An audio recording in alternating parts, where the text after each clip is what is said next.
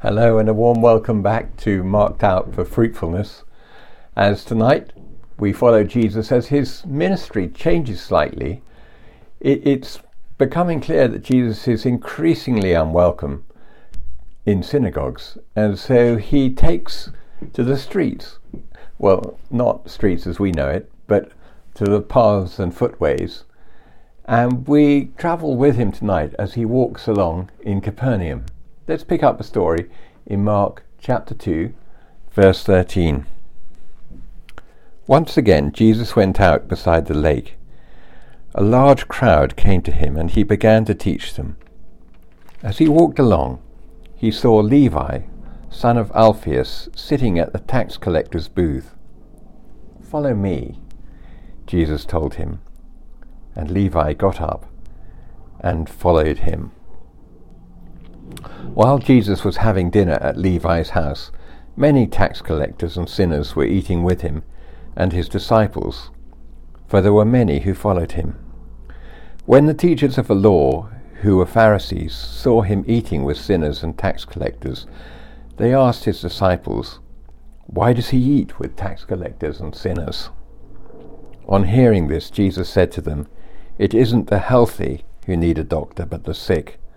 I haven't come to call the righteous, but sinners. Well, let's notice a few things. As you know, we're trailing through this gospel, looking for hints as to how to be more effective at following Jesus Christ. And we hit really a very delightful story tonight, which is all about Jesus and Levi. Perhaps it's difficult for us so many years later to catch the shock of what went on that day. But preachers are not shy of telling us that it would have been a very unusual encounter for Levi, who sat at the seat of custom in Capernaum, which was a kind of crossroads between two territories owned by, or governed at least, by uh, different uh, brothers of the Herodian Empire and there was a kind of tax as you went from one territory to the other, a congestion charge, if you like. And it obviously all taxes are not popular, and this one was just as unpopular as any, and perhaps resented even more because it only fairly recently started to be imposed. And one can only assume that Levi collected a fair amount of abuse throughout the day. No one's ever thanked a tax collector, I imagine. And then comes Jesus.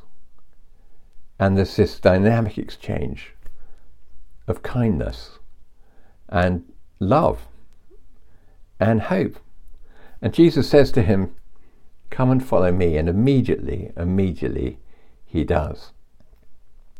And I think there are a number of lessons for us disciples as we consider this. They're not complicated to see, but they might be difficult to obey. The first one is this I think we're foolhardy if we try and predict who Jesus will call into his kingdom, because you can't predict it.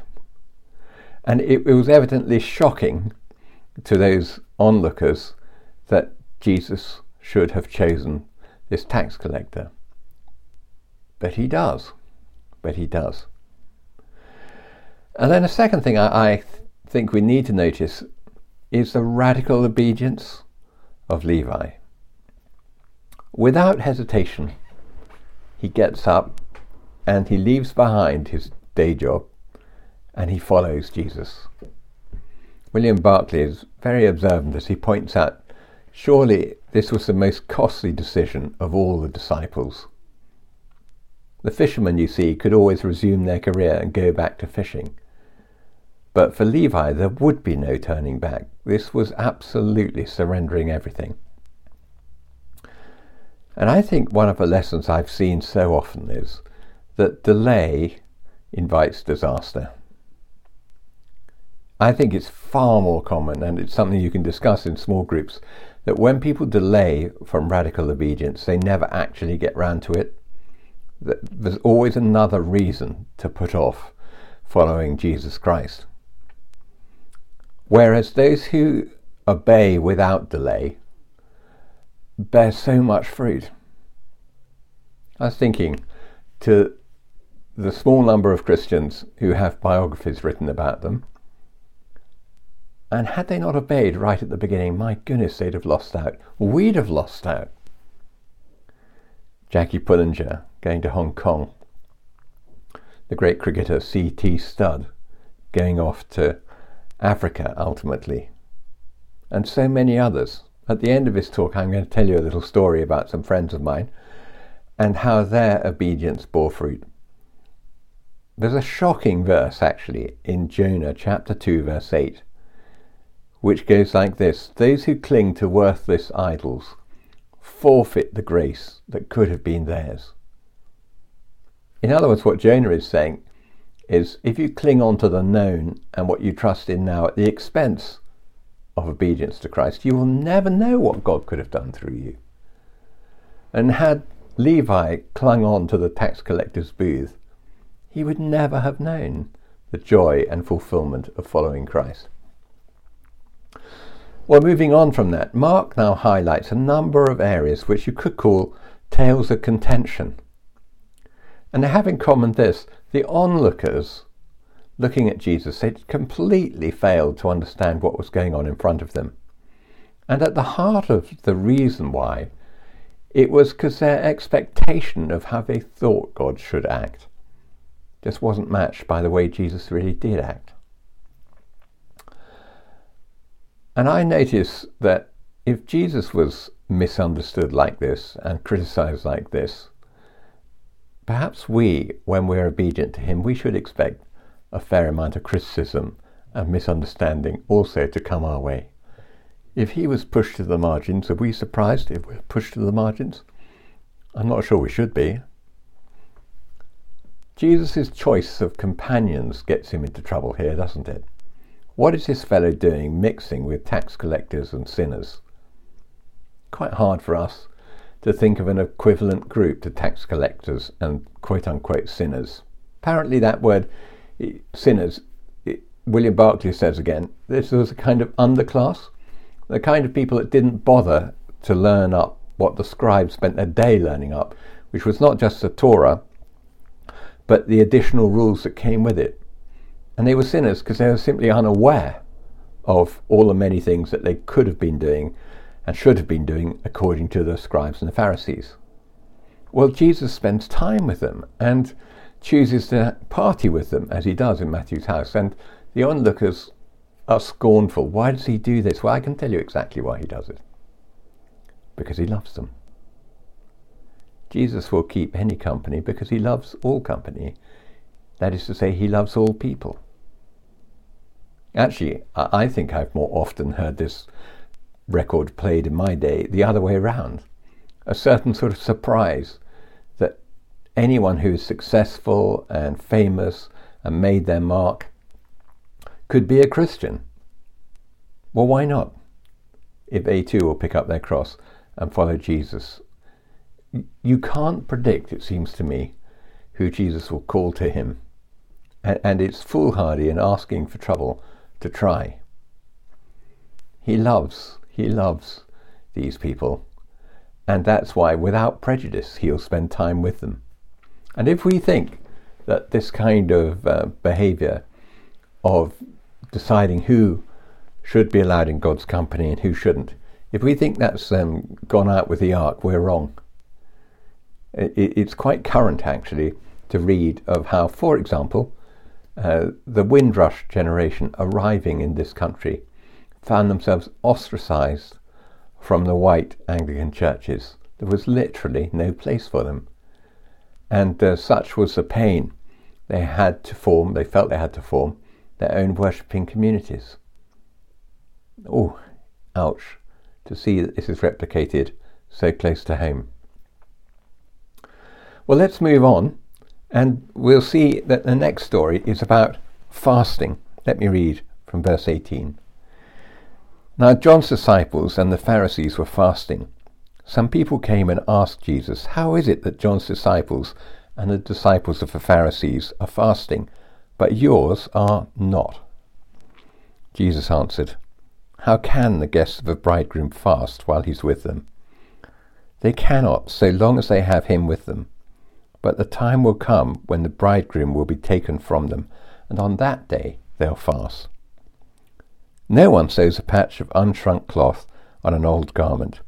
Otherwise, the new piece will pull away from the old, making the tear worse. And no one pours new wine into old wineskins, otherwise the wine will burst the skins, and both the wine and the wineskins will be ruined. No, they pour new wine into new wineskins. Well, what's, what's going on here? The question of fasting. Well, the disciples uh, come up for criticism because the Pharisees and scribes can see it's just not something they're doing. And yet, John the Baptist's uh, disciples were doing it. And it was seen as an outward sign of godliness. And I think what Jesus is saying here is um, just don't judge by outward appearances. There will be a day for fasting, yes, but not now. This is a day of celebration. And he picks a picture of what went on in those days before weddings. Apparently, they had a whole week of celebration. It might be the celebration of a lifetime. And uh, you invited your friends and you really parted. And it was appropriate. This was a done deal. And Jesus says, When I'm around, this is a done deal. This is what should be happening. There will be a time when fasting will be appropriate, but that's not for now. And then he comes at them with the picture of new wine, new wineskins. And, and I don't think this is difficult to understand as, as it's told here. Apparently, wine had to be poured into new wineskins because then the wineskins uh, were subtle and they had give in them. And as the wine matured and expanded, so the new calfskin or whatever it was also had give in it and it could change shape. But if you used old last year's wineskins, they would have hardened. And as the wine matured and expanded, mess all over the place. And what Jesus is saying, peculiarly apt, is if you put structures in place that have no give in them, when God starts to move, if you're just looking for the old structures to work, the old ways to be repeated, you might miss altogether what's going on. And do you know he's right? Every revival that has happened in the history of a church, the people who enjoyed yesterday's revival are very often the ones that contested the new move of God. The Christian author John White, commenting on a move of the Spirit, wrote this To recognize a divine visitation, we must view it through the twin eyes of discernment and humility. It's easy to recognize it in books or in retrospect. To recognize it when it occurs is so much more difficult. Then he says, during the revivals of the past 300 years, many Christians were too confused by their wrong expectations to perceive what God was doing. And so firm were some of, some of their rejections, I suppose they wouldn't have believed even have the dead return to life. And I'm afraid that's true. People are put off by all sorts of external things, by the music, which is either too loud or too soft or too repetitious or too banal. Or they're put off by the fact that someone calls for an altar call and that's not in their tradition or they're put off because the speaker has tattoos on his arm, or they're put off because of a part of a world that this thing happens in. But what's the fruit? Are people coming to Christ? Is godliness being exhibited? There's something that this Pharisees were, some things they were clinging to, signs they wanted to see, and other signs they didn't want to see, which made it hard for them to perceive that Jesus was indeed the Messiah. I, I, said I would end with a story, a true story, and I'd like to. I'd like to tell you about two friends who are actually members of St. Michael's, but to spare their blushes, I'm not going to give you their names. They left some time ago, and um, they now live in America. And the man, who I shall call Robert, that's not his name, he came to visit Liz and me when we were living in Cambridge some years ago, and we asked him Tell us an encouraging story. We'd love to hear of what God's up to.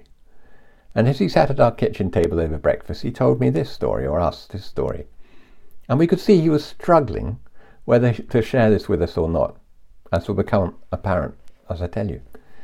And he said that he worshipped in a very small church. At that time, it was in Oklahoma. He said it only had 11 people in it. And um, they were joined one day by a man whose real name was James, and I'm going to call him James because it doesn't give anything away. And James was a pastor's son in India. He joined this community and um, he told them about the work of his father. His father was doing, leading a small group of church pa- pastors in a very poor part of India. And he asked my friend, who I'm calling Robert, if he'd like to accompany him on a trip to India. And actually, my friend did do that. And following this, they had a gift day, which I think having a gift day when you're a, church of 11 or 12 is, is pretty courageous. Well, my friend sat in the car park on the day of the gift day, husband and wife team, and they asked each other, Have you prayed about what we should give to this? And to their absolute amazement, um, the same figure came to both of them. And perhaps because he is in finance, he recognized the significance of this figure. It was, I, I believe, it was his entire pension provision at that time. And as he was telling us his story, he physically started to shake, and tears came down his cheeks. And it was obviously the Holy Spirit moving. And what he said to us was, I'm so pleased we were obedient that day. I'm so pleased we were obedient that day. And he said, I hate to think of the blessing we would have missed had we not been. He said, I've had the joy now over many years, certainly over a decade, of seeing over, get this, over a hundred churches planted from that one church. And we've been out there so many times, and we have seen the amazing thing that God has been able to do and is still doing. And he said, just imagine, Rupert, had we not been obedient that day, what we would have missed out on. And he said, I tremble to think about it, but I rejoice at being able to be part of it. When God says to you to do something, say yes and discover the riches that obedience can bring. I hope you have a good time in small groups. Here are the questions that I have for us today. Do you agree that we can't predict who Jesus will call to follow him? Do you have any tales of the unexpected? Second question Delaying a decision to obey Christ increases the chance you won't follow. Obedience, however, releases a reward. What examples can we share of either of these, and what encouragement can we give one another that will help us to obey Jesus without hesitation.